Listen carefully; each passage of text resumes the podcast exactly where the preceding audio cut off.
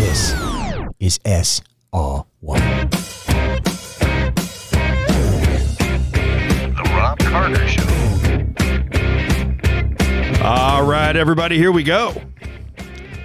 Today is Sunday, December 31st, 2023. My name is Robb Carter. Welcome to SR1 Sundays on News Talk STL. Happy New Year, everyone. Sunday night in the six o'clock hour. Don't drink and drive. Don't have too much fun tonight. Just enough to break in the year of 2024, which I think everybody that is thinking clearly knows is going to be quite a year in politics, quite a year in your life.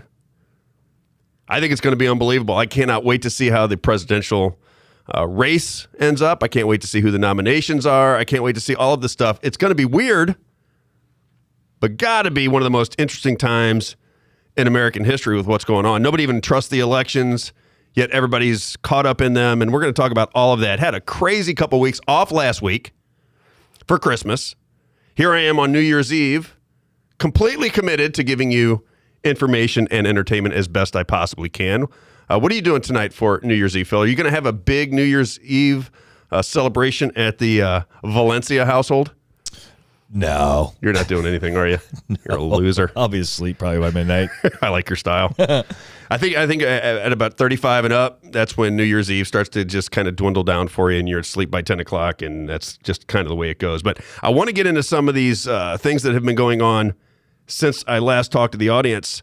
I've got two interviews, and we're going to play pieces of them on this show. One is with Bill Eigel. Interviewed him again. I like this Bill Eigel for several reasons. Number one, he likes to talk and he likes to answer questions. We did an interview with him at the radio station. He does not ask me to stay between any lines. He has no idea what I'm going to ask him uh, and wants to get out the way he sees things. And uh, I think that is very endearing. If you're looking for somebody to run the state, if you're looking for somebody to uh, be transparent, you might want to take a peek at Bill Eigel. I'm not saying that Jay Ashcroft is not a great candidate or Mike Kehoe. These are the front runners for the uh, GOP nomination for governor of Missouri. But I do like the fact that Bill Eigel likes to get his message out there. He's a very affable guy. I would call him kind of a happy warrior type of personality. Uh, and he is out there answering whatever questions you have for him, racing around the state to get his message out. I find that very endearing. I don't agree with everything he says. I don't agree with anything or everything anybody says. That's the way most people are. But I do like the fact that he is trying to get out in front of Missouri voters and answer questions. So we've got an interview with him. We're going to play clips of it. If you want to see the entire interview, we'll put it out on Rumble. Just seek out Rumble. Uh, is it SR1, uh, Phil, or is it under my name? Stage ready one. So SR1. Just go to SR1, uh, go to Rumble, type in SR1, and look for the Robb Carter Bill Eigel interview. That's a video interview, so you get to see yours truly, shirt off and everything. I do the, all of my interviews topless, Hot. which I think is it's, it's got to bring in heavy ratings, I would assume.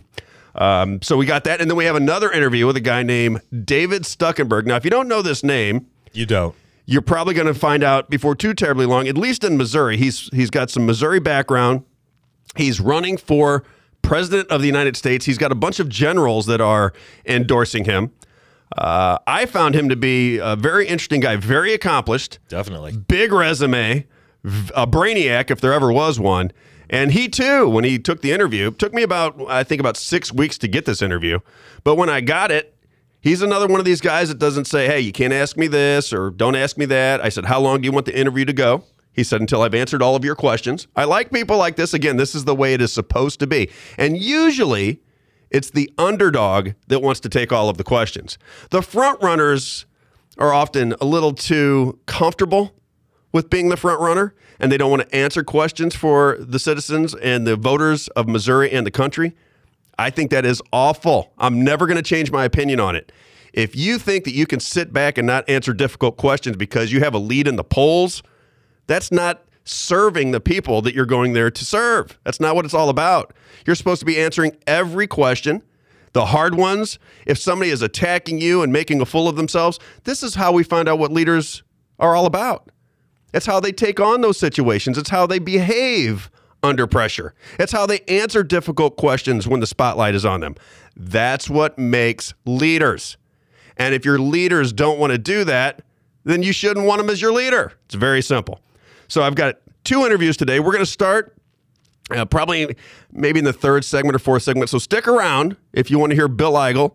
Uh, very transparent, answers the question straightforward. I like that. And then we have David Stuckenberg, presidential candidate. He's in Iowa, or he's going to be in Iowa before too terribly long with the caucuses. Uh, he has a, from talking to him, he thinks he has a strategy to become the next president of the United States. He thinks he needs to be the president. He's 42 years old. He's got five kids, been in the military, started a huge company where you turn air into water called uh, Genesis. Um, he's the real deal. You may not know him yet, but he's the real deal. So I want you to hear what he has to say. We're going to play just maybe one segment with David Stuckenberg. It was a long conversation. So we might trickle this out over two or three uh, Sunday night shows. And that's the other thing I want to get into is I am right now debating with friends, family, and even the radio station and people that I know as to whether I want to do a daily show from uh, on Monday through Friday.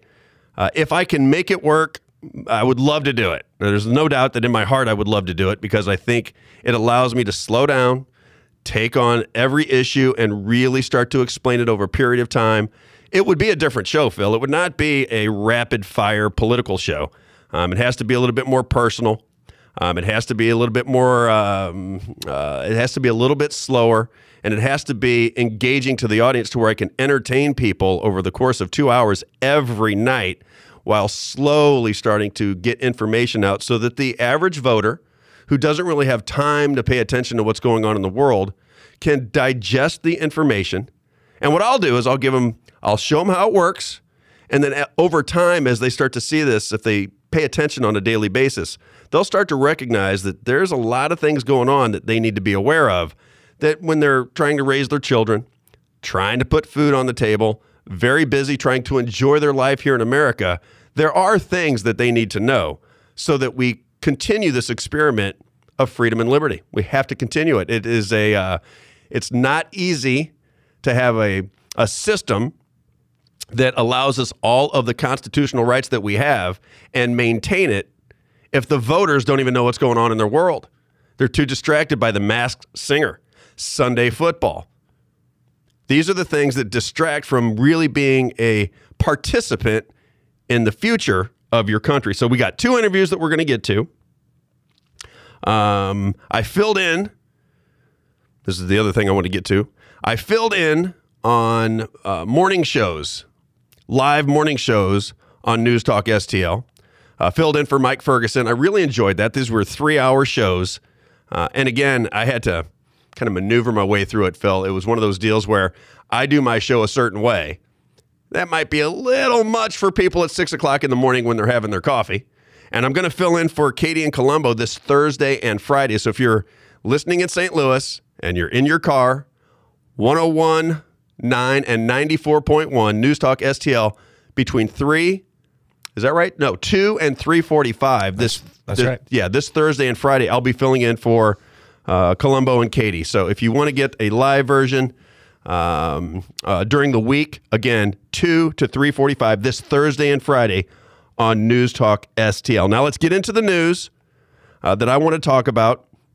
I'm very excited about this upcoming year, uh, regardless of whether it's going to be good or bad or things are going to get crazy.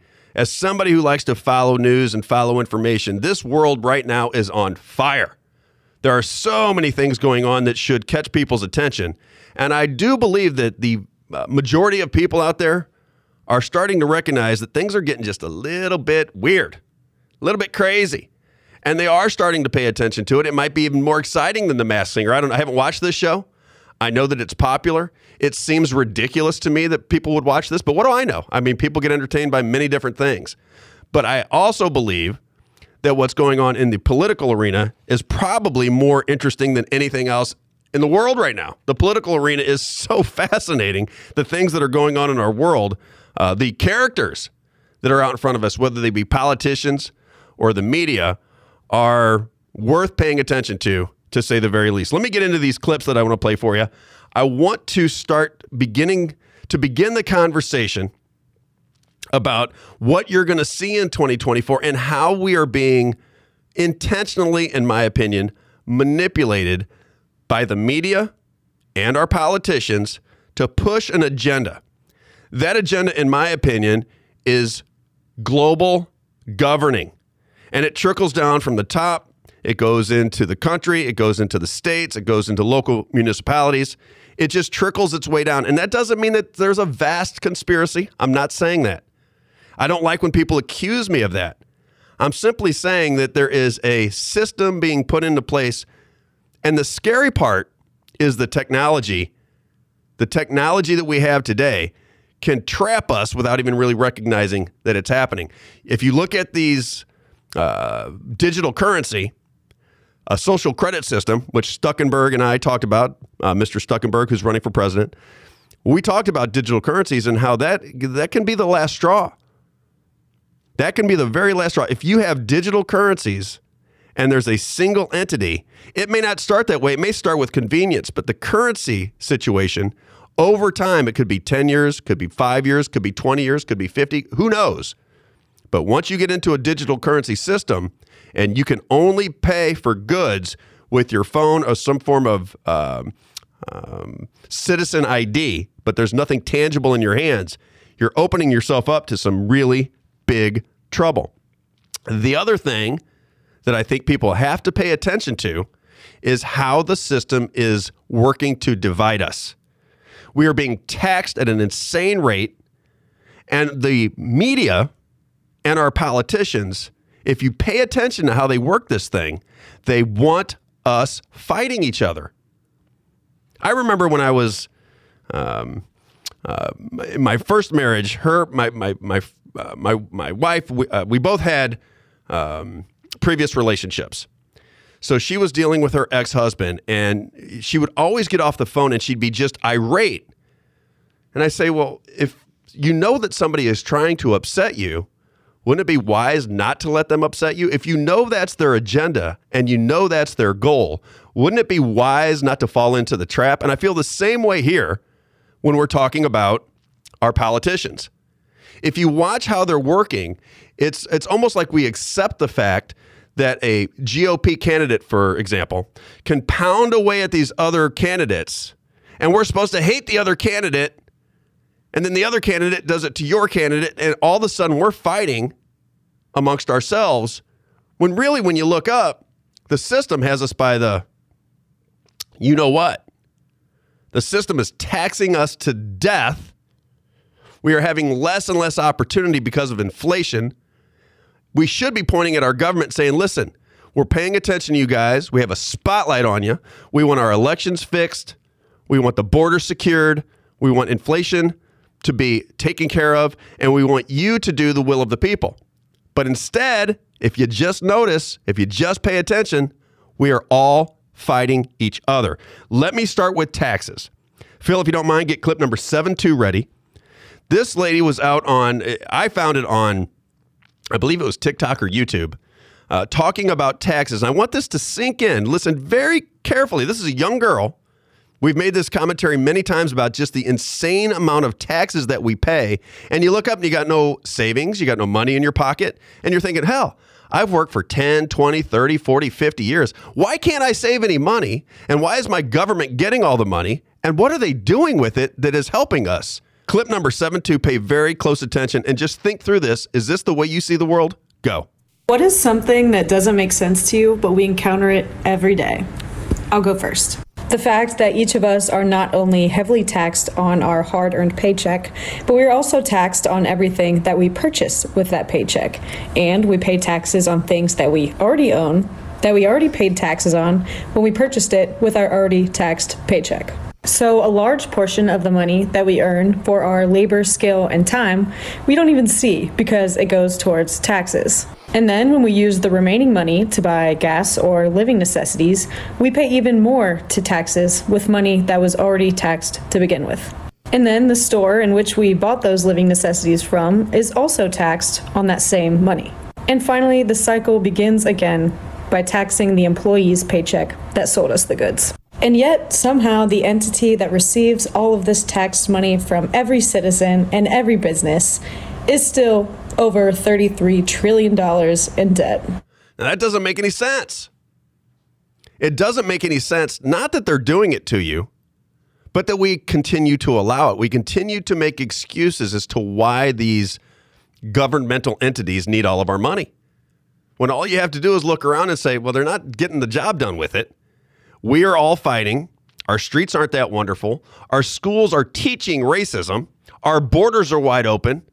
And our tax money is going to support people that weren't even that aren't even in this country legally. So I talk about that with Bill Eigel, running for governor of Missouri. And I talk about that with David Stuckenberg, who's running for president. We're going to get to both of those interviews probably in the second hour, so you got to stick around for that. There's a lot of good information there that you want to pay attention to. Uh, we are going to get back into some Donald Trump information that I want to share with you after this. We'll be right back. The Robb Carter Show.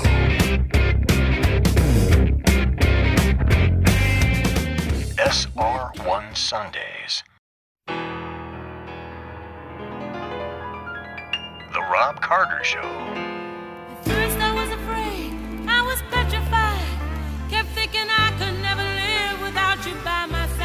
All right, everybody, we're going disco. on all the intro music. On this New Year's Eve. Heading into 2024. Be safe tonight, all you kids that think you're indestructible. You're not. Be safe, have a great time, enjoy your life, and do it responsibly if you don't mind. I had five kids. I had to say this over and over again throughout my life as a parent. So, all you kids out there, be safe tonight. I want to immediately jump into what I saw on uh, Truth Social. So, I followed Donald Trump and his statements. Everybody knows that I was a big Donald Trump supporter. I'm not saying that I'm not now, but I have a lot of questions for Donald Trump. And again, I keep telling people if he's not out there answering these questions, then you have to look at him with a little bit different lens. This is from Thomas Massie about Donald Trump. So he puts out on Twitter, he basically takes Donald Trump's statement on Truth Social and puts it out on Twitter. Now, this is what it says, and I'm going to ask you, Phil, if you know what this means afterwards, because I'm not sure what it means. But Thomas Massie, he's a congressman from Kentucky. He has been at odds with Donald Trump from the very beginning. He did not like warp speed. He didn't like the funding of it, and he challenged Donald Trump on it, and Donald Trump went for his throat. So, Thomas Massie, MIT, this is no dummy, uh, in Congress from Kentucky. This is what he puts out on uh, Twitter slash X. It says, I voted against that. This is your guy. How does the kitty litter taste? Now, remember that. I'm going to read it to you one more time. He's talking about a statement from Donald Trump, and then I'll read Donald Trump's statement. It says, I voted against that. This is your guy. How does the kitty litter taste? Now, this is the statement from Donald Trump that he put out on Truth Social. It says the FBI headquarters should not be moved to a faraway location, but should stay right where it is in a new and spectacular building in the best location in our now crime ridden and filthy dirty, graffiti scarred capital. They should be involved in bringing back DC, not running away from it, especially the violent crime. An important part of my platform for president is to bring back, restore, and rebuild Washington, D.C. into the crown jewel of our nation. We will make it a crime free and great again. The FBI should not be fleeing for safer, yet much less convenient environments. It should make where they are now the safest place on earth. Do not move the FBI. Now, when you hear that, you got to remember the FBI tried to frame Donald Trump with Russian collusion. You have to remember that the FBI is the one that said that the laptop from Hunter Biden was Russian disinformation. You have to remember that the FBI, it now is confirmed, was involved in framing people in Michigan when they went into the Capitol. They orchestrated it. And that is why the two of the uh, defendants in that particular situation in Michigan were acquitted because they were set up. They were entrapped by the FBI. Then you have what happened on January 6th. You've got Representative Clay Higgins from Louisiana, a former law enforcement guy, telling you that he knows that there were contractors attached to some intelligence operation or somebody in DC. He assumes it's the FBI. I assume it's the FBI. that entrapped people in the Capitol building, and now they sit in jail. Many who never even had a trial. You certainly didn't see the trial. We didn't get to see it. Where's all the videotape? Where is all of this stuff that the FBI is supposed to be putting before us? I just simply do not understand how Donald Trump supporters don't find this offensive. How do you say that an entity that kept you and your voters from taking office in 2020 when everybody thought the country was going to go to hell in a handbasket if Joe Biden was elected? How does the entity that traps you in a system get lauded by Donald Trump? It's going to be the greatest FBI. We must keep it in Washington, D.C. These are, people are doing a great job. There is no institution in DC doing a great job. That doesn't mean I want to get rid of the institutions, but I certainly want to clean them up. And I want the people that are entrapping citizens, I want the people that spied on our citizens. I want the people, the 50 intelligence officers that said that the Hunter Biden laptop was Russian disinformation. I want them held accountable. I don't think that's crazy going into 2024. Maybe a new look at the way we govern ourselves should be considered. The FBI, by the way, under the Trump administration, was suppressing free speech on all of the social media platforms, especially Twitter. This didn't happen in the Biden administration, as I can attest to because I was right there on the front lines. They were suppressing normal everyday citizens of their free speech if you discussed the election the election integrity situation or if you were talking about COVID and the policy surrounding COVID. The information that was being suppressed was the truth, and the information that was being shoved down your throat by this administration and the previous administration and their institutions like the CDC and the FDA, they were lying to you. Lying to you. And you have to remember what it did to society. You have to remember that this small business, the, the uh, 3.3 million small businesses were closed as Walmart and Target were open. You can't forget that because somebody made a decision to say, hey, my barber must close, my local hardware store must close, all of my local businesses, my neighbors, all of their businesses must be shut down, but we just can't live without Walmart. just, there's no way we can live without Walmart. We got to have it. Walmart goods, almost 100% of them come from China. So these are the things that happen that people have to get upset about. At some point, you look, I'm a happy guy. I want to be happy all the time. I live my life in a happy state. I never get down. It's just my personality. But I got to tell you, if you don't get if you don't get frustrated and emotionally tied to being screwed, then you're going to get screwed forever. At some point you must stand up and say, "Look, these people that are representing us these people that are posing themselves as anti establishment, they don't seem like it. Doesn't seem like it to me. If you're coming to clean house, you're not talking about making the FBI a shiny, beautiful building in D.C. You're saying, I want the FBI and the people running the FBI held accountable for lying to the American people. David Stuckenberg, in uh, when he was uh, when I interviewed him, he said a big problem that we have is that the American people are afraid of their own government. And I'm thinking to myself, oh, yeah. Oh, yeah. A lot of people are afraid of their own government. Too many people are afraid of their own government. They don't even like to talk about things anymore because they're so afraid of not just the repercussions of the United States government, but their friends who just don't want any trouble. They don't want to debate anything anymore. They don't want to have conversations about anything anymore. They're too paralyzed with their jobs being taken away, paralyzed in fear. They're worried about losing their income. They're worried about fraying relationships. And they're worried about the FBI knocking on their door, just like they did with the parents that were going out against the school boards and saying, hey, I don't want my kids to have to wear a mask. And I don't think my kid should have to take the COVID shot to go to school. And I don't think our school should be closed down over COVID.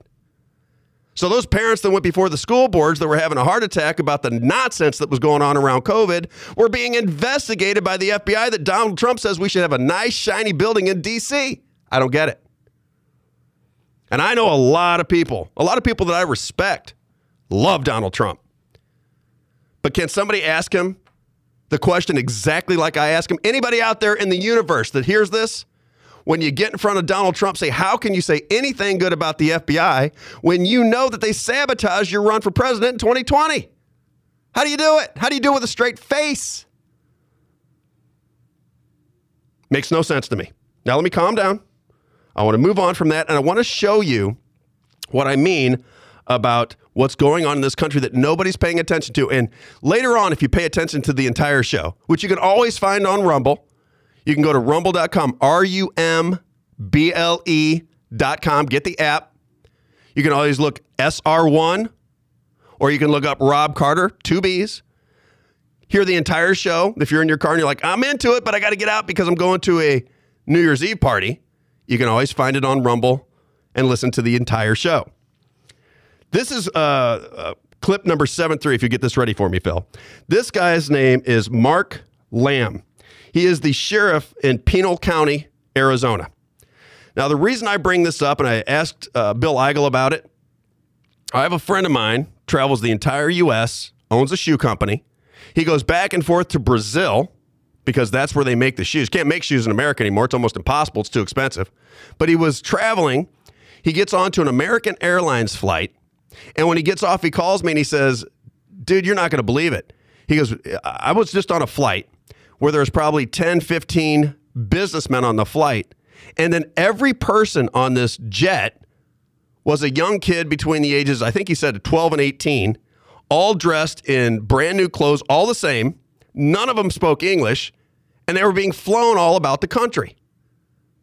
My aunt, who is a kind hearted woman, she has uh, begun a relationship with this Afghani family who's here because of what happened in Afghanistan when we left all our military equipment behind. These Afghans were on the plane that got out of there. They end up in the United States.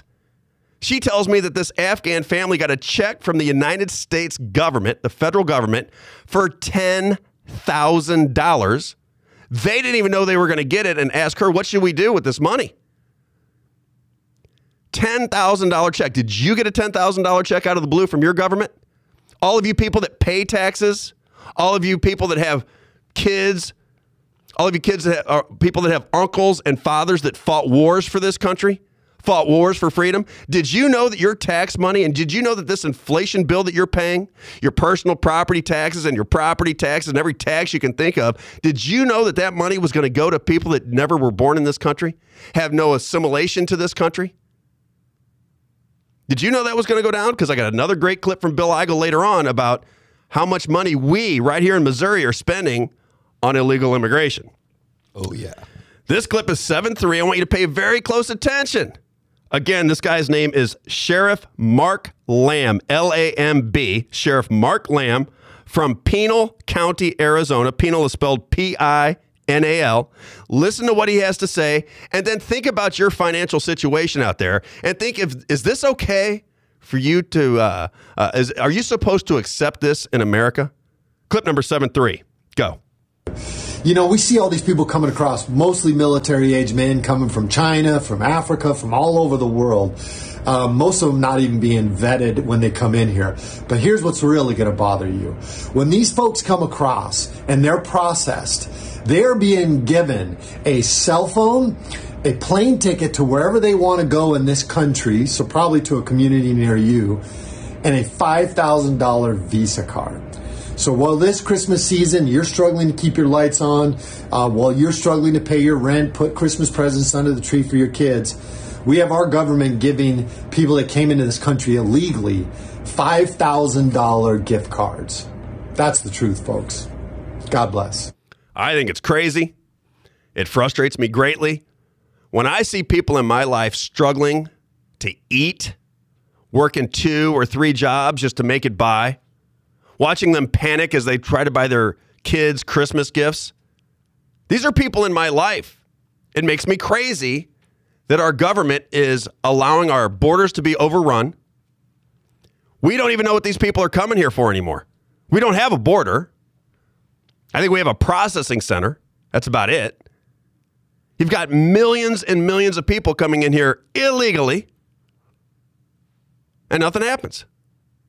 I guess we're just going to wait around to 2024 when they give us one of these fraud elections again.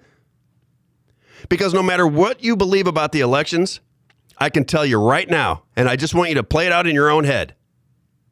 If Joe Biden wins the election, or any Democrat for that matter, if they throw Michelle Obama in or Gavin Newsom after the fact, but let's just say it's Joe Biden. If Joe Biden wins the election in 2024, how many Republicans are going to believe that wasn't fraud? Let's say it's Donald Trump. If Donald Trump wins the election in 2024, what do you think the media establishment is going to do? If Donald Trump wins, they'll use the media apparatus, which is pure propaganda, which brainwashes and conditions citizens. They're going to make it so difficult for Donald Trump supporters. They're going to make everything difficult. So that divides us. Even if Donald Trump wins, there's going to be division because you know Donald Trump's not going to sing kumbaya with these people. He's certainly not going to hold anybody accountable. That's not going to happen. If you think that's going to happen, I, I hope he wins so we can prove to you that's not going to happen. There will be no accountability. You can tell that by the way he is talking about the FBI.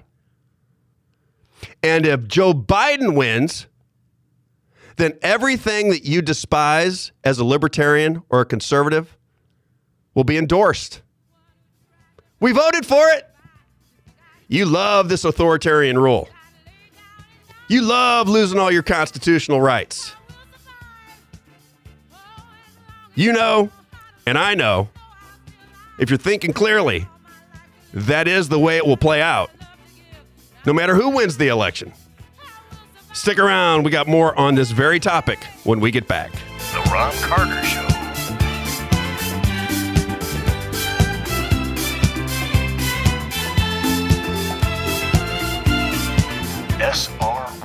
Sundays.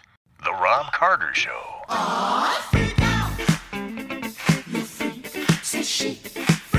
Oh, yeah.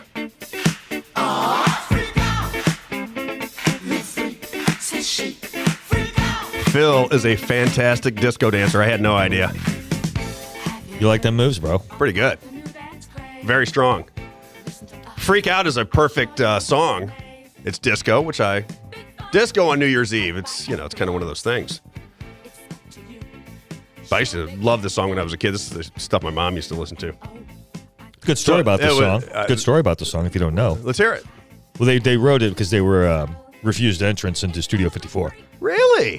and they had an apartment down the street where they could actually see it from their window. And they went up to their suite and just went back to rehearsing because they couldn't get in. It wasn't because they couldn't get in, but they were. It's just you know how Studio 54 Yeah, it was. was They were long just- lines. It was what hard I to get in. so they Yeah. couldn't get in. They told them who they were. And they'd already been on the radio. They'd had a song on the radio already, so they were famous to some degree. But they didn't get in, so they went home and they wrote the song. So No that- kidding. that's the story. They mentioned it in the song. If you look at the lyrics, That's a great story. Yeah, Studio 54. That was a big deal back in the 70s and 80s. If uh, the young kids don't know, that's where all the that's where all the uh, uh, there was a lot of drug use going down, and there was a lot of famous people in that situation. That was uh, that was kind of the flamboyant gay movement. There was a lot of there's a lot of crazy stuff going on in Studio 54. But I digress. Let me get back into the real topic of the day. You got me way off track. that's what I do, bro. That's what you do. Um, I want to get into this. Uh, it's a long clip by Tucker Carlson. And again, this is not an endorsement of Tucker Carlson. I don't endorse really anybody or anything because I just don't know Tucker Carlson. He could be the greatest guy in the world. He might be a fraud. I don't know.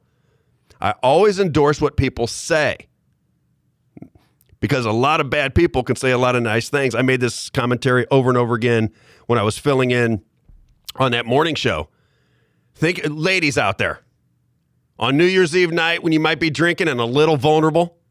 How many times have you had a guy come up to you and when you first meet him he's like it's it's this presentation that he wants to put on. He'll tell you anything you want to hear because he's got an agenda. That's the way a lot of the politicians are. That's the, the way a lot of media personalities are. They don't want to upset you. They want to play to their audience. Like me, for example, I know a lot of Donald Trump fans listen to my show. But am I going to not be honest? I'm going to tailor my thought process to make Donald Trump look like the hero?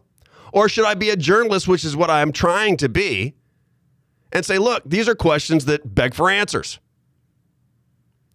This is what's going on in the country, and this is why I say I never endorse any media personality or any politician. I just endorse the things that they are saying.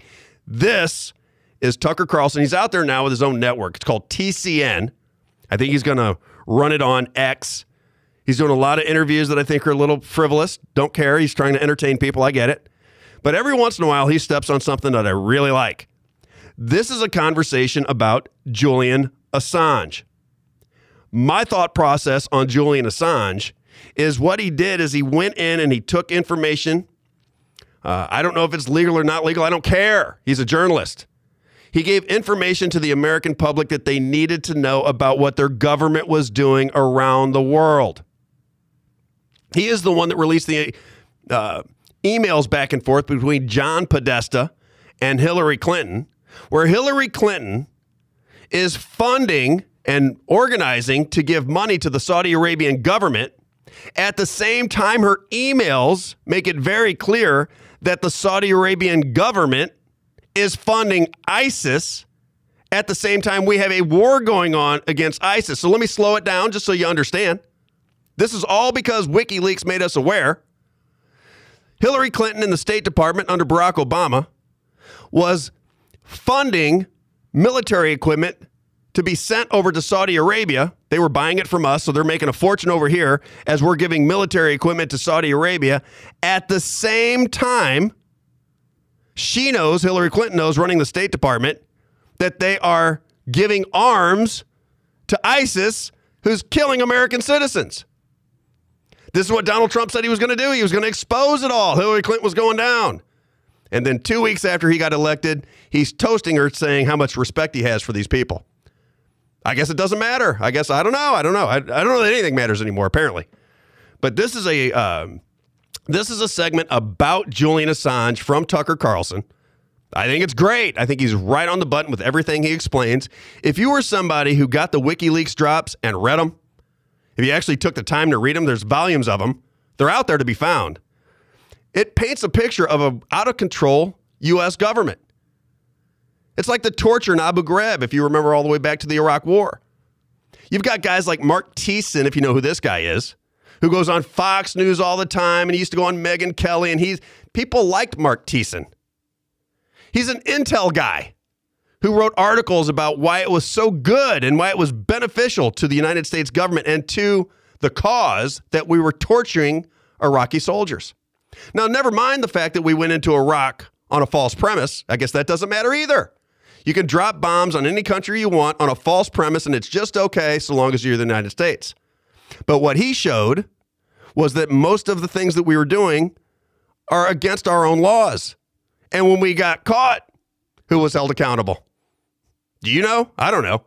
I don't think anybody was held accountable. And therein lies the problem. The journalists that are finding our establishment to be criminals become the criminals, and the criminals within our government get bigger and higher positions. This is Tucker Carlson. I'm going to let him explain it to you. I think that the fact that the United States government hasn't pardoned Julian Assange is all you need to know. Tucker Carlson, clip number, and we're going to cut this up because this is a long clip, but I want to talk about it as we go. Uh, Tucker Carlson, clip number 7 4. Go. Julian Assange is one of the greatest journalists of our age. He spent his entire adult life bringing previously concealed facts to the public about what our leaders are doing. That is the very definition of journalism. Yet Julian Assange is not a hero in America's newsrooms. He's an enemy.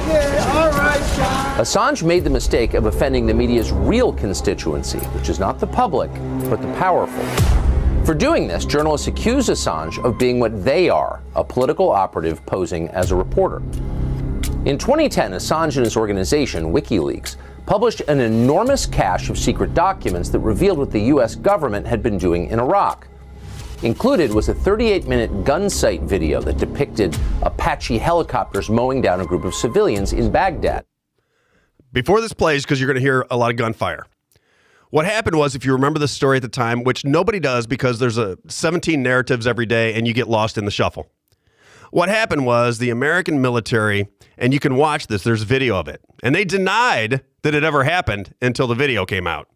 What it shows is our military mowing down people walking in a little village. I mean, just mowing them down, you know, from the sky, you're going to hear that. And I think they wipe out eight people. Now, these people are just walking along with their families. Just imagine you're walking around out in Brentwood or you're walking around out in Creve Coeur, you're walking in downtown St. Louis with your family. And then from the sky, you don't even see where it's coming from, bullets start raining down on you. I ask you, would that bother you? Does it bother you that our country is involved in these kind of things? And don't answer the question as to why they're doing it. If there's a good reason, if these guys were terrorists and they got some explanation for it, then they should explain that to us. Instead, they said it never happened until the video came out. Now, pay attention because you're going to hear that uh, the sound of gunfire from the sky, but I want you to take it in and visualize this because these are the things that are going on that a free society should have the right to question their authorities about. But apparently we don't. Julian Assange doesn't. He sits in solitary confinement. Go. including two Reuters employees. There's more that keep walking by, and one of them has a weapon. Roger, receive. See all those people standing down there? Oh, yeah. That's a weapon. Yeah. Hotel 26, Crazy Horse 18. I'll bet Is that an RPG? All right, we got a guy with an RPG. How about a fire? Oh, we got a guy shooting. Now he's behind the building. Come on, fire. Hey, Roger. Keep shooting. Keep shooting. All right, we just engaged all eight individuals. The video is a problem for the government because officials had lied about what happened that day. At one point, the Pentagon claimed the video didn't even exist. Assange proved that it did. A few years later, Assange upended a presidential race by publishing a trove of internal emails from the Democratic Party. Democrats claimed the emails had been hacked by the Russian government, but they hadn't been. That was a lie. The emails had been leaked from within the DNC itself, almost certainly by a disgruntled employee. Seth Rich. Those emails prove that Hillary Clinton's campaign had rigged the 2016 Democratic primary against Bernie Sanders. rigged a primary. Uh, that's not even possible. And anybody that No says way. it is is a conspiracy theorist. Despite the fact that the Democrats continually claim that Donald Trump stole the election in 2016 with his with his buddies in Russia. This is what they said for months. Thousands of clips where they're on every single MSNBC and CNN show saying that Donald Trump, along with Russian officials, stole the 2016 election. But then when Donald Trump says that they did it, he's kicked off the ballot in Colorado, now in Maine, and they're now trying to make a movement to kick him off the ballot. And again, you say, well, if they're trying to kick him off the ballot, he's the bad guy. And maybe he, or, or he he's the good guy fighting the establishment, I guess I should say. The question I would ask you is Donald Trump getting stronger in the view of the public or weaker as they attack him? Think of professional wrestling every time you see these narratives in the news, or you're going to be confused all the time. If Donald Trump is really fighting the establishment, if that is a true statement, he's coming after him, he's exposing them, he's going to hold them accountable, then he should be out there debating and answering questions. Because that's what we want. That's what most conservative voters, that's what most libertarian voters, that's what most of us want. That's what we're voting that's what we're voting for. That's that's that's the premise. So if that's going to happen, he should be out in front of guys like me. He's welcome anytime. Anytime you're in St. Louis campaigning, I'd certainly love to talk to Donald Trump, and I'll do it respectfully. Continue on with this clip. It was the scoop of the decade, but it was only one of many that Julian Assange broke. For the crime of upstaging them and embarrassing their patrons, the media hated Julian Assange even more. And especially with Assange, what, what bothers me the most is that he hides under this sort of broad definition of a journalist. And we have to come out and say that this is not, you know, stealing and, and using disinformation for a foreign government is not journalism. This is a no brainer. This guy, Julian Assange, directed and led an organization that led to the largest breach of classified information in U.S. history. So what he did was he exposed our establishment and many establishments around the world. He exposed it. And then you have reporters, which are CIA operatives, on MSNBC going out and besmirching his reputation.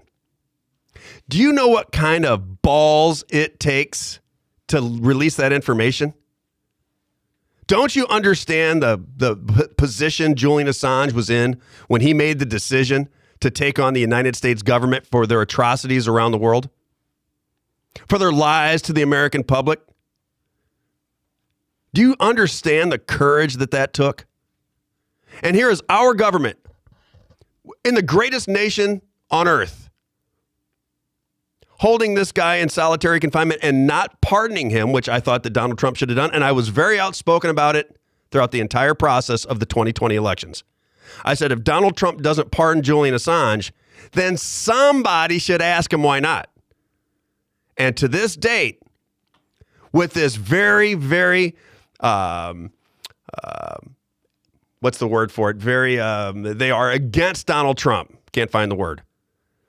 But this is this establishment press that hates Donald Trump. They hate him so bad that they haven't asked him why he didn't pardon Julian Assange if he was reading WikiLeaks drops to get elected. Aren't you curious? Aren't you curious why he didn't pardon Julian Assange? And aren't you even more curious why they haven't asked him? Make it make sense for me, somebody. Make it make sense. Continue on. This is not some do gooder whistleblower. Assange is a criminal. He's damaged national security. Assange isn't a journalist. He's a criminal, squeaked the faithful servants of power. Embarrassed governments around the world agreed. The government of Sweden, acting in concert with British authorities, charged Assange with a fake sex crime. He's a rapist, they said.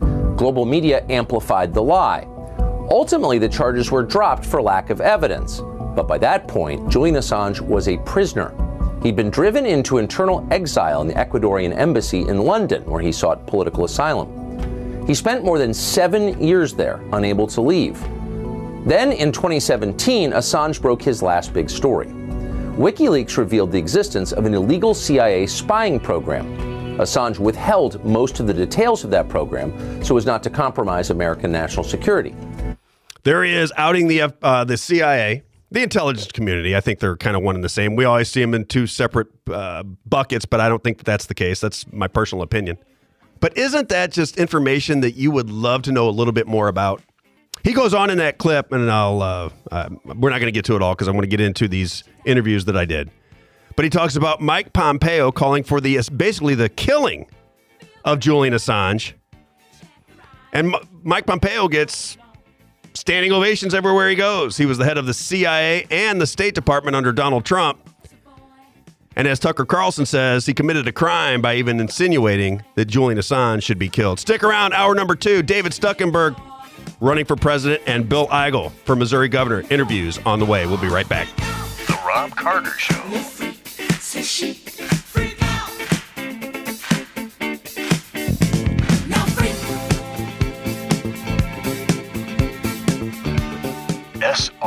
SR1 Sundays.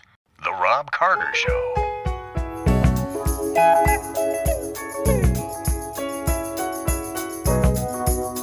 I wonder how many people of my age remember this song back from the, I think this was in the 70s, if I'm not mistaken. I used to love this song. When I did the show in the mornings, this woman, Shan, was uh, producing the show. She's 25 years old, and she said her uh, her father was a big Motown fan, and she knew a lot of these songs. How many 25 year olds remember Mo- Motown that well? I thought that was kind of cool. That this is cool. you don't have to be a star, baby. Listen to this. Turn it up right here, real fast. Oh yeah, there it is. Suck it in. New Year's Eve, 2023 on the way out, and 2024 on the way in. We don't need no superstars. The next two interviews that I did, I would say these are underdogs in the race. Although Bill Eigels, uh, he's got a war chest that he's built up. Here we go, right here.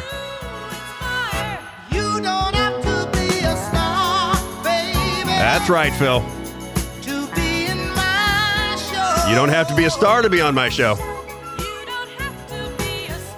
All you got to do is have a conversation so that voters can figure out what's going on. There you go. All right. I still love that song. I can't help it. You never get to hear these songs anymore. They're almost off the air. Oh, You definitely.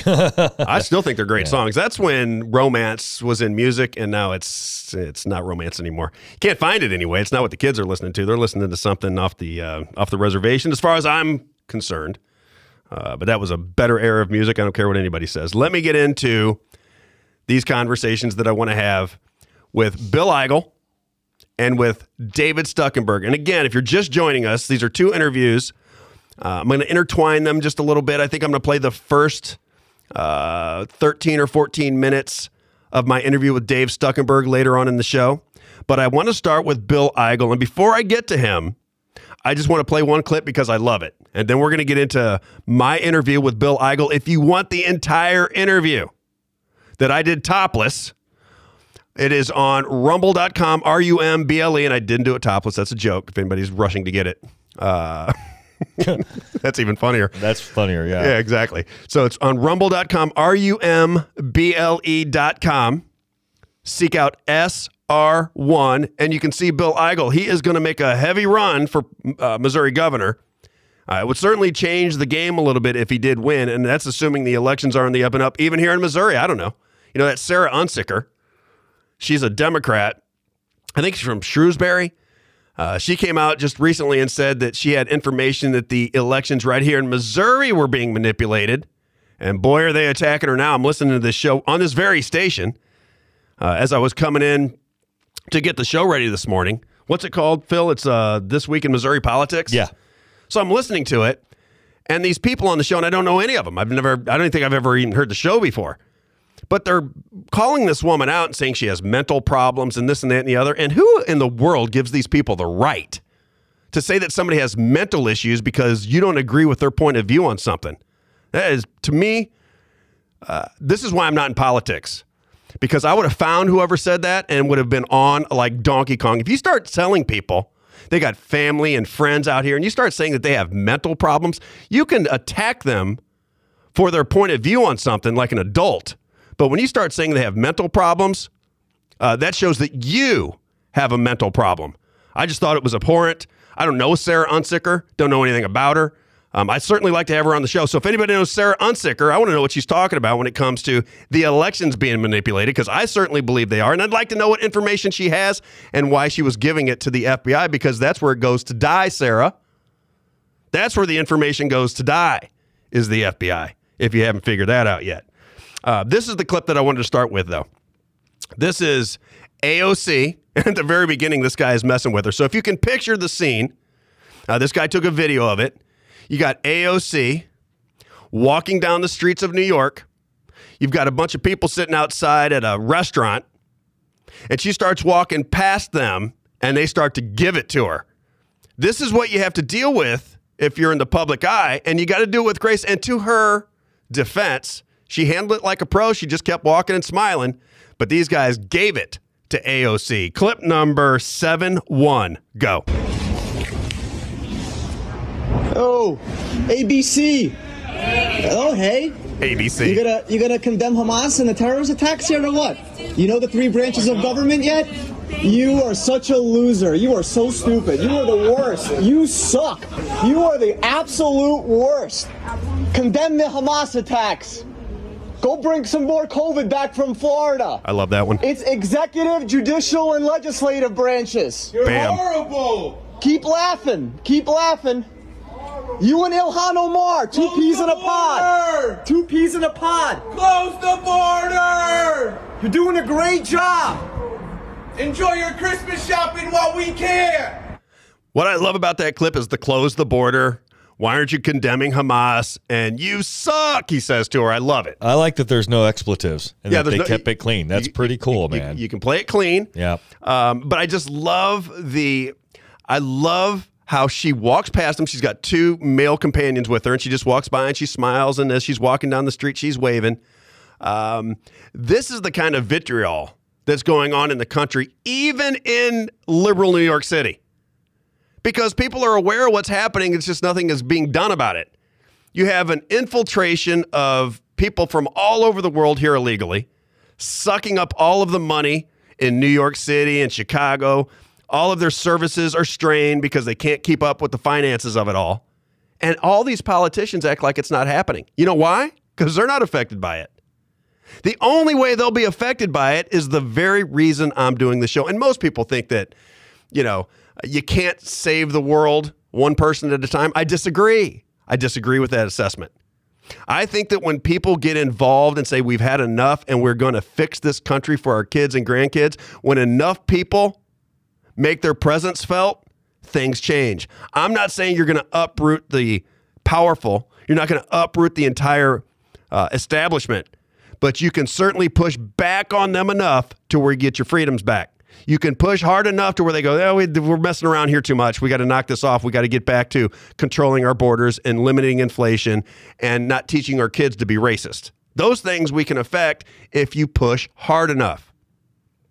But as Bill Eigel says, one of the reasons we have these problems is the, I think he said half of our budget, half of our budget comes from DC. So who runs the show?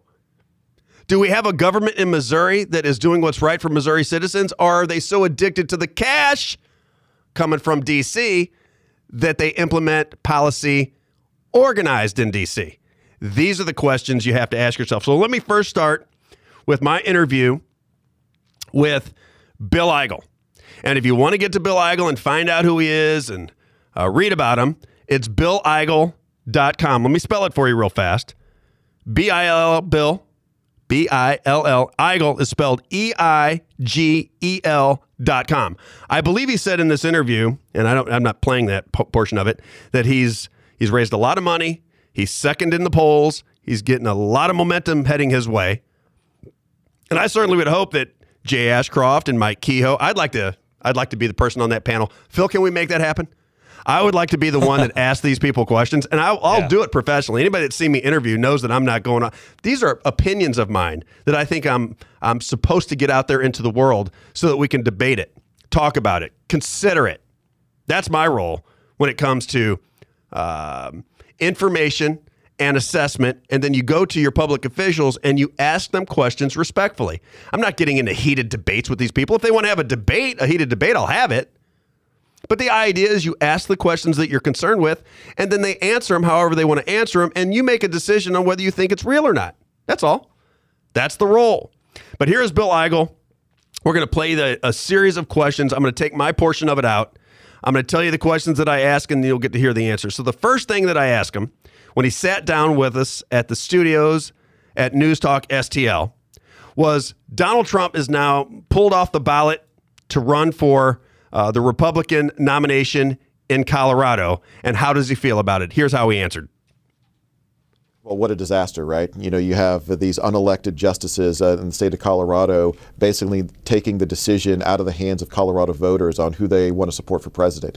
Uh, this is the second one of these type of uh, obscene examples of leftists trying to control people in the United States. You remember it was just a couple months ago we had the New Mexico governor uh, come out and try to uh, effectively, through executive order, cancel the Second Amendment in that state. So uh, that uh, that particular instance, uh, a federal court overturned the New Mexico governor. I expect in this instance that a federal court will overturn uh, the Colorado Supreme Court as well. So uh, the the news here is not though that it's going to be overturned, which certainly I expect it to be, and I also expect that Donald Trump is going to become the next president of the United States. Now, he endorses Donald Trump. And this is why I say I respect a lot of people that endorse Donald Trump. I think the people endorsing him see him as the opposition to the establishment. That's how they perceive him. That's what they believe. And they may be right. I'm not saying they're not right. Again, I'm not saying that. I'm simply saying that if you are a Donald Trump supporter, your job is to make sure he answers your questions. That's your job. As a citizen, you have to put enough pressure on the politicians that they answer questions.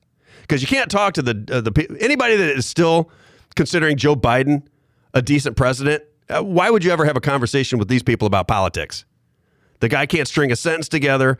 Everybody knows his history. He's a buffoon. He's been a buffoon. He'll always be a buffoon. So why even get into a conversation with somebody who says, "Yeah, I think Joe Biden's doing a really nice job." Just ignore them and talk to the people that have some sense. Here's the second questions we have. I am hyper focused on elections. If you do not have elections that are that the people have confidence in, then regardless of the outcome, they don't work. You have to accept that the elections were on the up and up before you can have a republic and a democracy. If 65%, as I say over and over again, This was a Rasmussen poller who was on the War Room with Steve Bannon. Steve Bannon from Harvard, just FYI. He was on that show, and the Rasmussen poller said, We polled this question more than any other poller in the country. Do you believe that the elections are on the up and up? And he said that 65% of citizens, whether they be Democrat or Republican, do not believe the elections in 2024 will be on the up and up.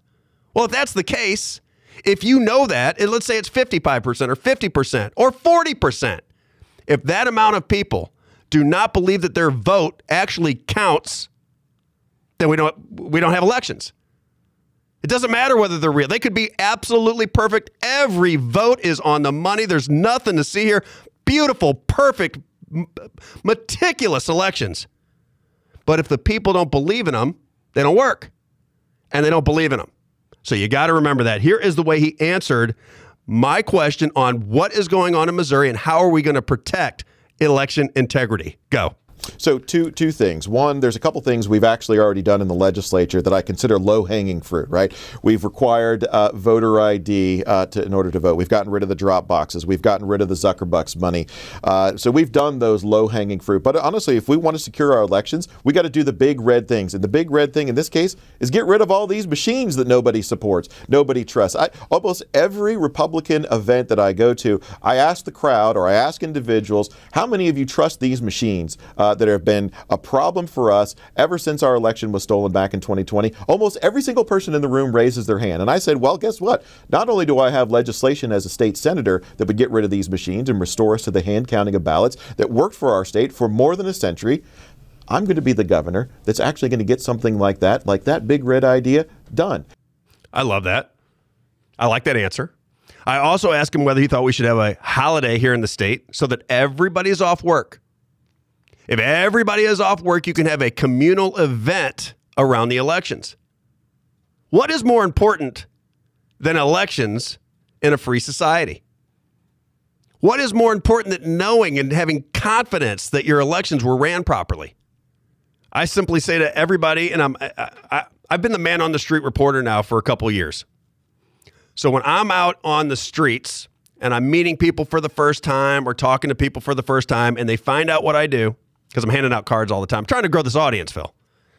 And I'll say to them, What do you think about elections? Do you think the elections are on the up and up? And I'm telling you, not 99.9%, but 100% of the people that I talk to say they don't trust the election system. And why would that be? When you really think about it, it's very easy to understand. You have the Democrats saying the elections are stolen. So if you're a Democrat, you think they're stolen and manipulated.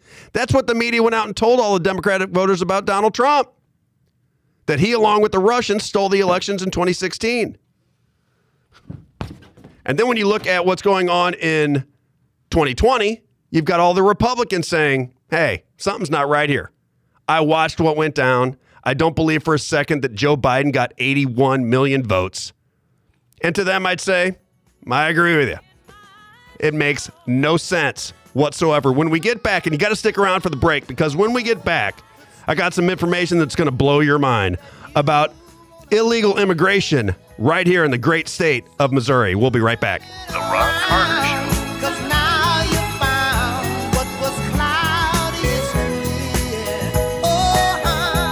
SR1 Sundays. The Robb Carter Show. Let's do it. You feeling it? Oh, yeah. December 31st, 2023. New Year's Eve. Mm-hmm. SOS Band. This was Phil's uh, suggestion. Love it. Oh, yeah. Take your time, do it right. Oh, yeah, man. You know you want to slow down. Working too hard, and that's a fact. You might want to cut my voice out of that one. Probably going to have to mix that out, but that's all right. I'm a great singer. That's cool. All right, let's roll. Two segments left. I got some information I got to get out. So, this particular clip of Bill Eigel I thought was fabulous. Now, this will paint the picture for Missouri voters. Something that I've been trying to somewhat explain for a long time as to the nonsense that we put up with. Now, the Parsons, and he mentions it here. Governor Par is it Parson or Parsons? I don't even know anymore. Parson. Uh, Governor Parson, he was asked about federal the uh, Homeland Security was placing illegal immigrants in the state of Missouri. And he was asked about it, and he said, "You know, people are making a big deal about it. There's nothing we can do about it." And as soon as he said, "There's nothing we can do about it," I, I didn't hear any another word. There's nothing we can do about it. We have a Tenth Amendment. What are you talking about? We can do. If you don't want illegal immigrants dropped into your town, then you make a fuss as governor. You can't just say, "Well, there's just nothing I can do." You got a lot of power there, Mr. Parson, and don't act like you don't, like we're all stupid. It aggravates me. This is the way I asked the question. I said, I understand that you were very visible in this conversation about illegal immigration being dropped onto the citizens, I believe of St. Charles County, if I'm not mistaken. He was there, he was at the meetings, and here's how Bill Eigel answered the question of illegal immigration in the state of Missouri. Go. So, first of all, let's kind of set the table here. What's happening is the Department of Homeland Security is trying to resettle illegal immigrants uh, across the country, and in particular here in the state of Missouri.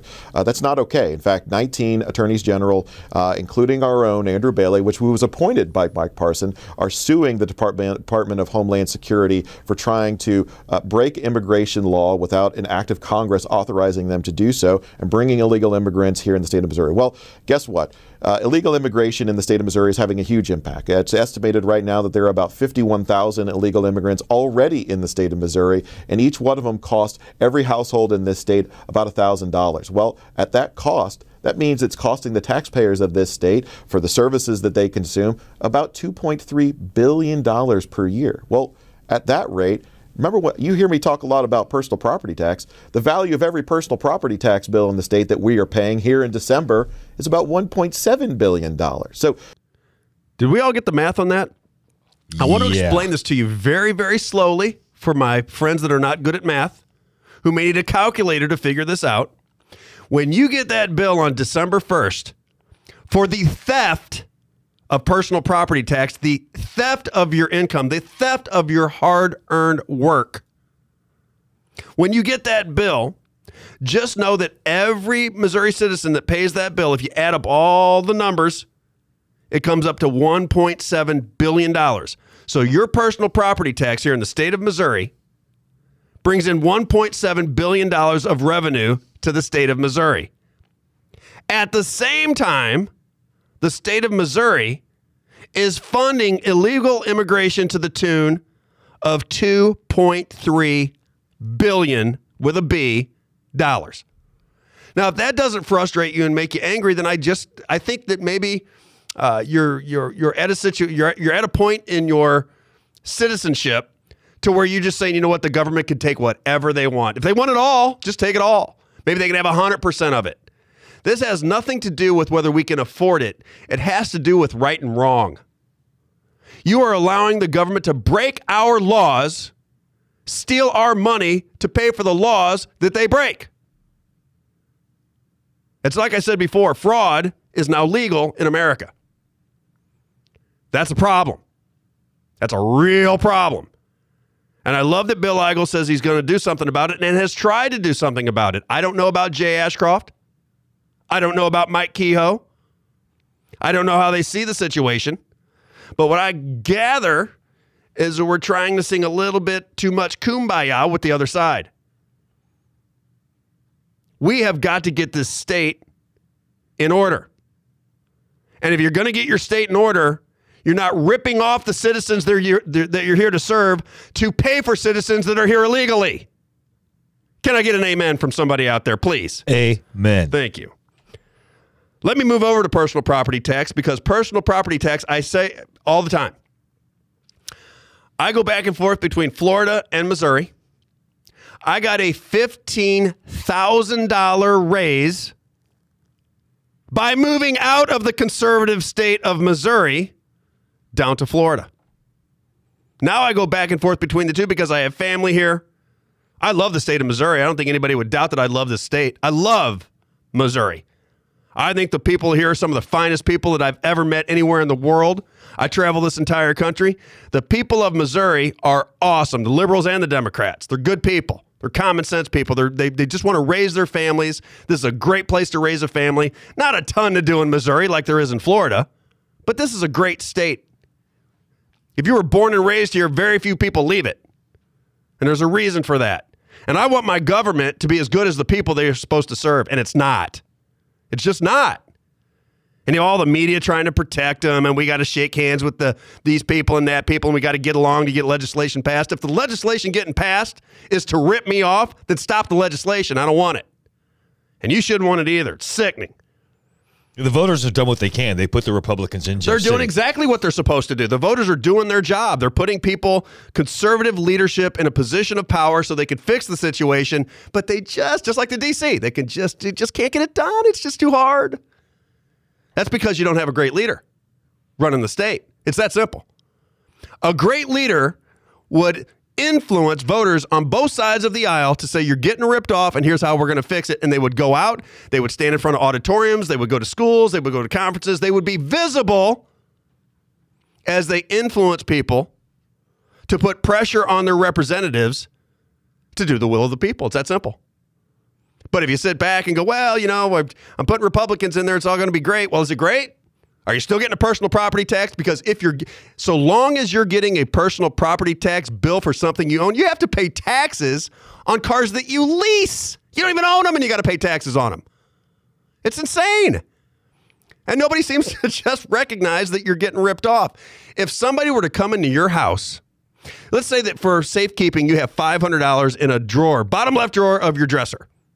If somebody comes in your house in the middle of the night and takes that $500 and puts it in their pocket and runs away with it and says, you know, I needed it for food, would that be okay with you? Because that's what the government does. They just do it legally. They say, well, we need the money. What are you going to, we're just going to take it from you. Too bad, so sad. You don't, you don't pay for it, you can't drive. Now you got no job. Ridiculous. And in the state of Florida, when I went down there, I got a $15,000 a year pay raise by simply leaving the conservative state of, of Missouri. It's just insane. So here is the question because I asked him about personal property tax, and the way I phrased it to him is I said, I see personal property tax as theft. I see it as theft. If somebody says they need a revenue stream, they can't reach into my pocket, take my money out, and say, Well, I needed it. It's a revenue stream.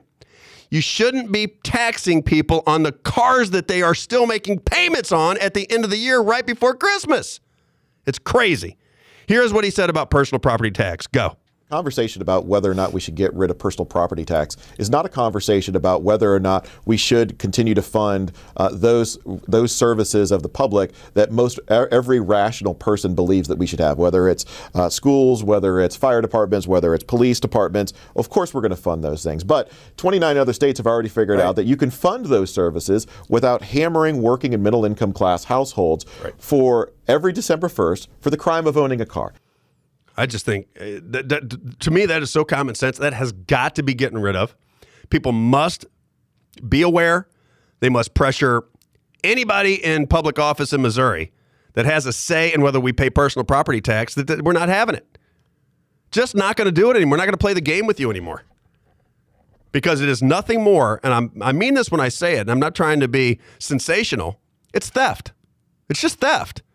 If I can pass a law that says you got to pay taxes for eating food or for uh, walking down the street, I could make it. I mean, hell, they're trying to tax you on the air you breathe right now with this green energy New Deal BS.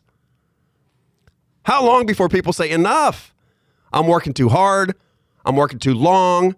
My life is too stressed.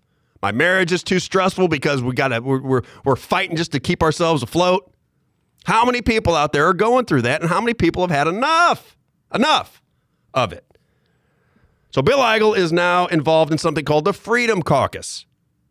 It was the Conservative Caucus, and now it's the Freedom Caucus, and you've got a hodgepodge of people involved in this Freedom Caucus, which on its face sounds good to me, but I wanted him to clarify the objectives of the Freedom Caucus, and here's how he answered. Uh, the Freedom Caucus is a group of legislators that, that'll be working together in Jefferson City uh, who are just tired of all the lies and excuses that are put out by senior Republican leadership for not doing big Republican things.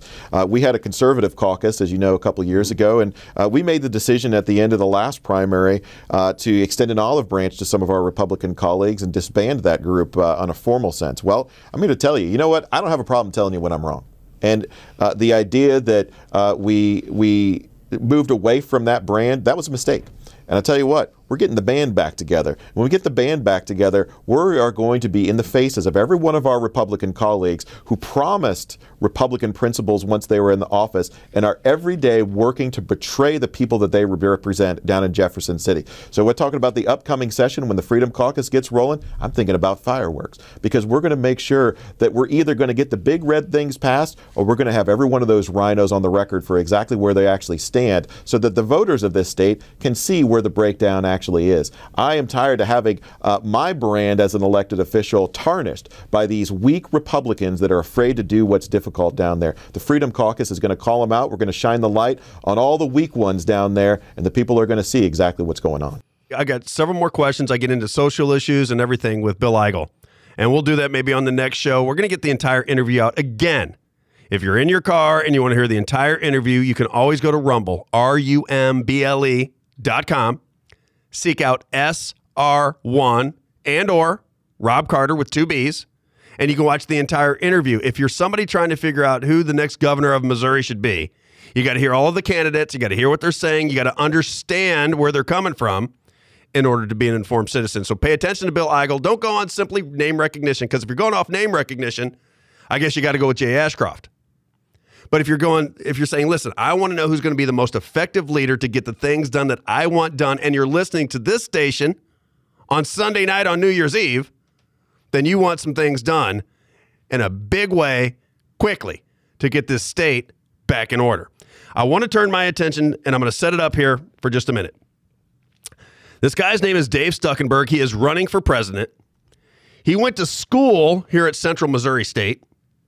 Then he went to George Washington University. And then he went to the King's College of London. And I asked him about how do you get recruited or how do you end up at the King's College of London? We'll play that later on in the show. He is a uh, he's a, I, I somewhat of a businessman. He's got a um, a company called Genesis Systems, uh, which apparently has made him a nice chunk of money. He comes from the military. He was a major. He's a he's a strategist of sorts. Uh, he did not. Uh, it took me a while to get the interview, and if you want to find out more about him, let me uh, give you his information here. It's David Stuckenberg. So just go to davidstuckenberg.com. Let me spell it for you real fast. You got to pay attention to some of these people on the outside. You may, in your mind, think there's no way anybody could win at this late date if I haven't heard of them. And you may be right. I don't know. But what you can do is glean information from people on the inside. This is a system guy. This is a guy who's talking to the presidents of the United States. He's the one that's talking to the generals. He's the one that sees the world through the eyes of a military person. He's got incredible information.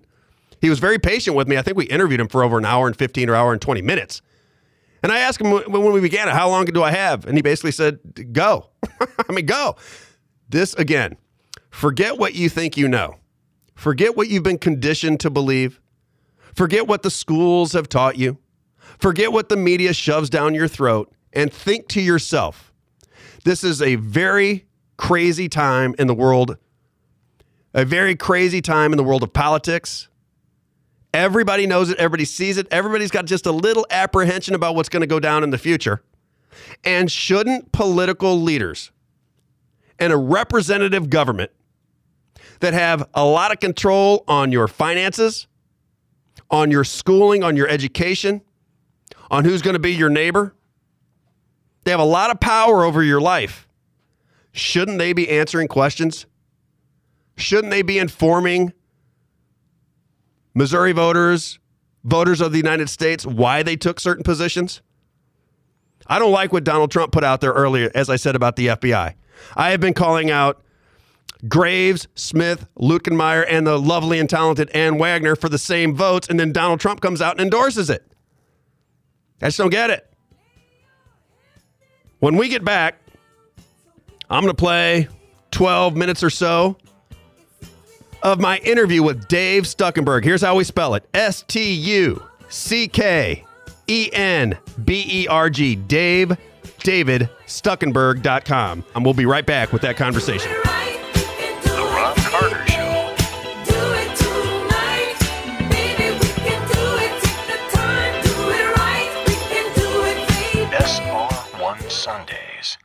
Robb Carter Show.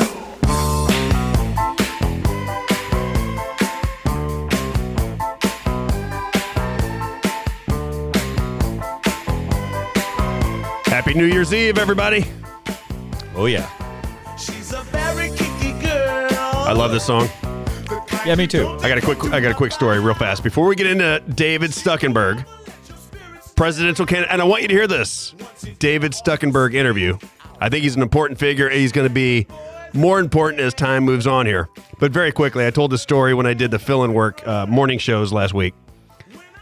I told my wife, I said, when I have guests on, I want them to have their own song. If they're recurring guests, I want them to have their own song. Now, my wife, very conservative, doesn't cuss, stops at every red light, stops at every stop sign, no matter if there's no cars within a million miles, she stops. She follows all of the rules, very conservative, very prim and proper, unless she's angry. And I said, when you come on, we're going to do Brick House or Super Freak. She goes, oh, don't you dare do that. So this is one of the songs in contention with Brick House anytime my wife comes on the show. What do you think? Get it to me one more time. I, I think it's Super Freak because it's the opposite of her, I think so too. but I think it would embarrass her just enough to make the segment Yeah, good. that's what I was going with. Yeah. Okay. Good job. Don't have a ton of time, so I'm going to go right into this. Now, what you're going to hear was a interview that I did with David Stuck- Stuckenberg just a couple of days ago, uh, running for president, and I want you to hear what he has to say. He's got some very enlightening information. So we're going to play that, and then we'll uh, I'll come back and close the show. Here is my interview with presidential candidate David Stuckenberg. Go. All right, everybody. Dave Stuckenberg joining us, candidate for president of the United States. David, welcome to the show. great to be here, Robb, and great to be uh, with the listeners in Missouri. Great. I know you have some Missouri background. So very quickly, just so they know you, uh, know your background, can you give us uh, you know, married, kids, where you went to school, that kind of thing, so people get a sense of who you are? Absolutely. Uh, spent a lot of time in Missouri. My wife wife is from uh, Southwest Missouri. Uh, went to college at uh, University of Central Missouri in Warrensburg. Commissioned through the Air Force ROTC at Mizzou, and uh, I've uh, since 2003 when I enlisted in the uh, Air Force. Been stationed at Whiteman Air Force Base there in Warrensburg, Missouri, three separate times, and uh, just uh, started a company in Kansas City in 2007 uh, and uh, have a lot of ties, a lot of roots in Missouri. Two of my kids, two out of the five, born there. For us, Missouri is our home state. So you're kind of a, uh common sense guy if you come from the Midwest, I would assume. That's right. I had five kids. I raised five kids. That's a lot of work. they uh, they're at the point in the ages uh, eight, uh, from six years old, the youngest, to 18. So uh, I've almost got the built-in babysitter now. Well, you got quite a resume, so they must be proud of you. I want to talk just quickly. Uh, you founded a startup called Genesis Systems, so you're coming from the business world, I assume. What uh, what is Genesis Systems, and uh, what's the uh, story behind it?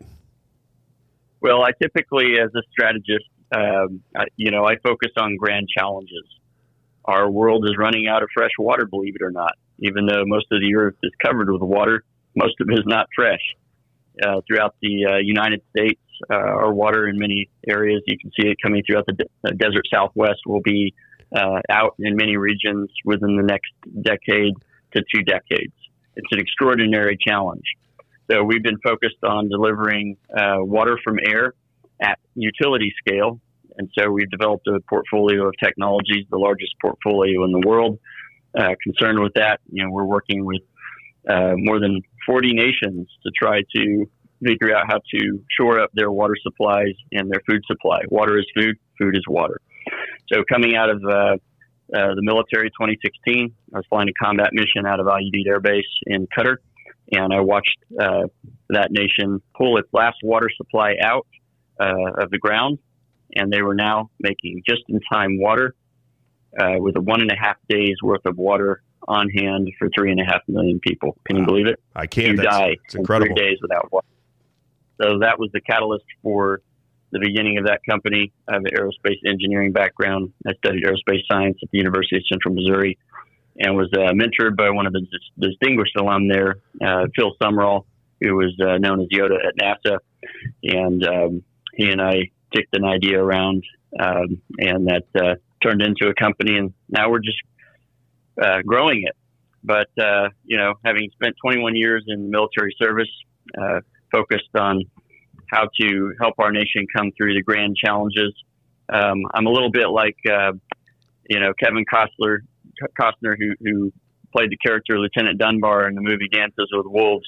You know, he's given a post far out in the wilderness, and he gets out there and he writes in his uh, journal, "I've arrived at my post, Fort Sedgwick, to find it abandoned and in disrepair." And uh, you know, after 21 and a half years in the military and having divided some of my attention also to the private sector, where I've been successful in business, we're about to lose our country, Robb. And we're going to get into it because I'm, I'm curious your strategy. I want to get into just a couple more things before we get to your priorities and your platform. Uh, says here you went to uh, George Washington University, and then I'm always curious about this, and so are my listeners. Uh, you went to the King's College in London, is that correct? And if, if how, how do you end up at the King's College of London? Every time I talk to politicians who went to school in Oxford or Cambridge, uh, I don't know anybody that goes to these schools. Is this uh, you're recruited because you're a brilliant person? How do you end up at the King's College in London? Well, it was.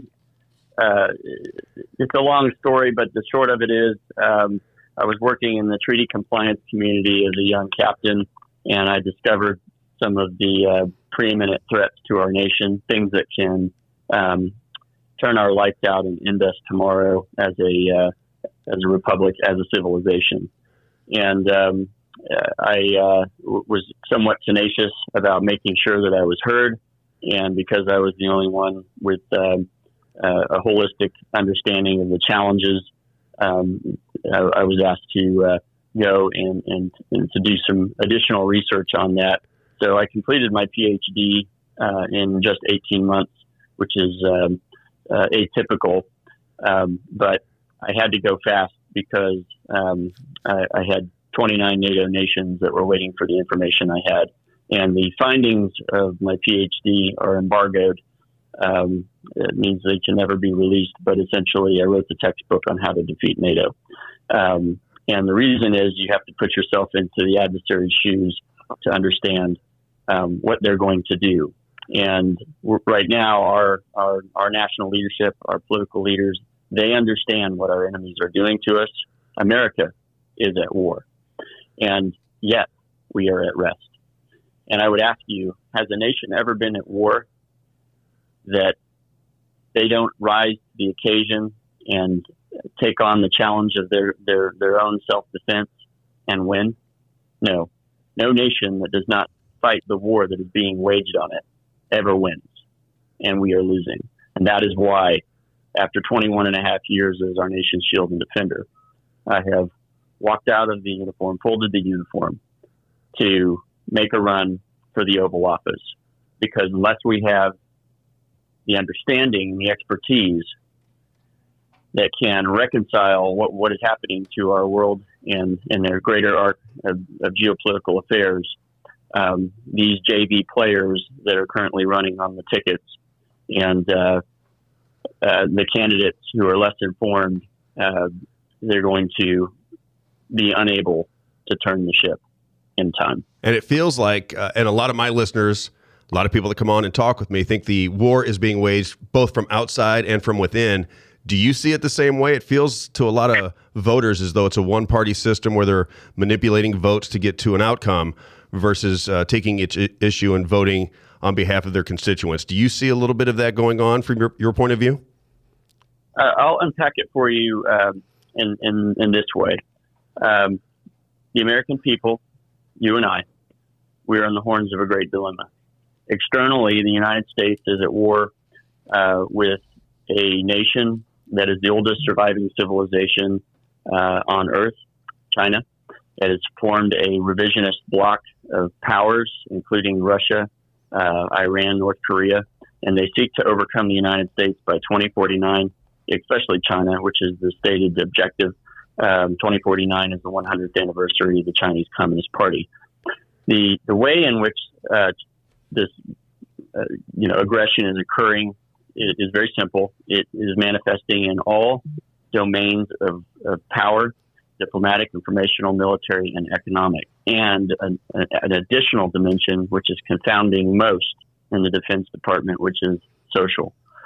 So what what's happening is that we're uh, in a shadow war. Some some some of my colleagues I served with at Whiteman Air Force Base who have gone on uh, to be scholars as well have called it a stealth war because you know Missouri is the home of the stealth bomber.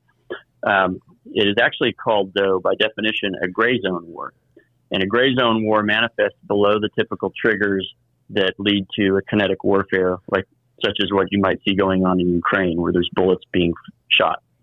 So when I was at the State Department, I was part of a team of PhDs that put together open source information to measure the state of competition with China. Here's what it looked like. Imagine that you had a, a large wall, 10 feet tall and 20 feet wide, and it was covered with checkers. And those checkers were green or red. Green would be the United States winning in one checker, uh, an area of competition such as building the most ships. Or red would be an area where China was winning in, in an area, for example, sending out the most Mandarin speaking uh, uh, teachers to proctor their culture throughout the world. I want you to imagine that wall now, 10 feet high, 20 feet wide, with about three checkers that are green. Three. And that's where the United States is winning. And the rest of them, red. We're being outcompeted in every single dimension of power. And that means something. We're talking about the oldest surviving civilization on Earth that is marshaling a quarter of humanity to essentially overcome the United States and exert global influence to create a new world order. And what this looks like, I want you to just imagine this. We all, you know, I'm a Christian. Many, many of our viewers are religious, and we just celebrated Christmas. That was roughly, uh, you know, 2,000 years ago that, that, that, that Christ died on the cross. Okay? Imagine that the civilization that bankrupted Rome is still surviving and is now coming after the United States. I'm just trying to put this in the arc of time for you. I'm on the same That's page. Happening. That's happening right now. Yes. So what do we do?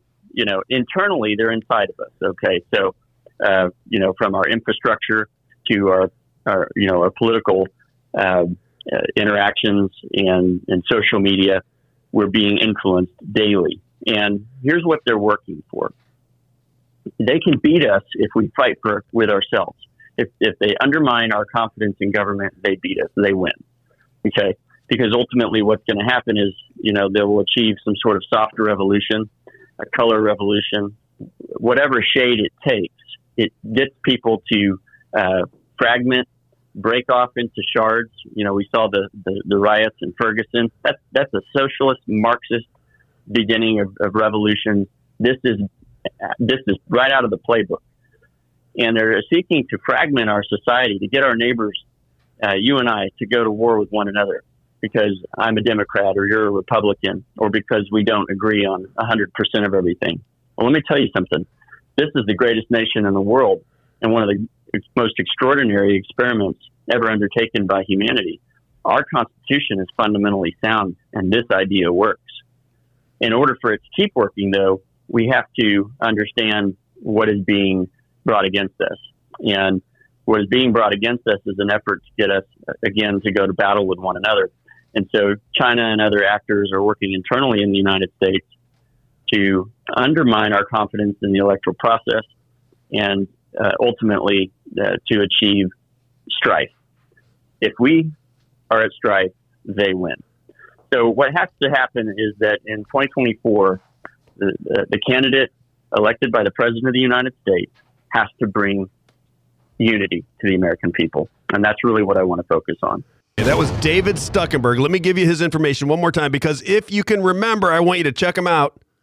We're going to play the uh, we're going to play almost the entire interview over the course of next week, maybe even the following week, of all of the candidates out there running right now. The most cerebral by a landslide. It's not even close. Uh, he has a lot of information in that noggin. Very accomplished guy. Uh, if you look him up, you'll see his beautiful family right on the front of his website. Uh, David Stuckenberg is somebody you want to pay attention to. Now, before I close the show, uh, let me give you a couple of housekeeping notes. First of all, congratulations to Mizzou.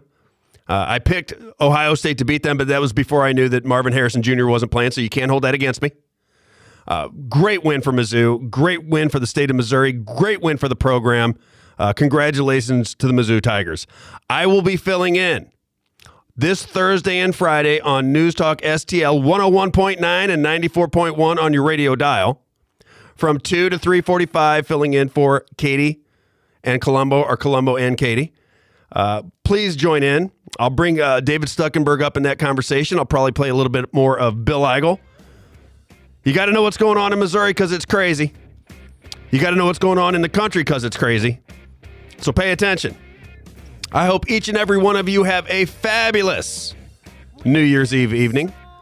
I hope you have a great time with your friends and family, and I hope you do it safely so that you can stick around next Sunday from 6 to 8 o'clock for the Robb Carter Show. Good night, everybody, and Happy New Year. The Robb Carter Show.